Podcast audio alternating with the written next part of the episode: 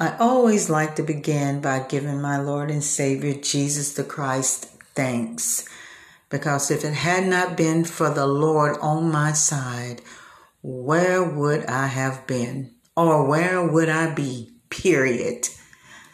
You know, I want to talk about being transparent. Today I had um, the pleasure of having lunch with one of my sisters, Maggie. She's my younger sister of the pack, and she is a very wise young lady. Well, today was one of those days where I had some things going on with me, and I was a little bit sort of kind of being sensitive.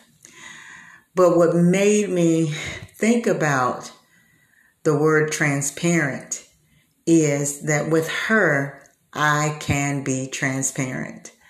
She uh, allows me to be who I am, period. You know, and that's the best way to be, is who you are. No airs, you know, just be who you are. And it's good to have people in your life that don't judge you, you know, because usually when you profess to be a believer, and she is a believer as well, but when you profess to be a believer, people tend to want to judge you.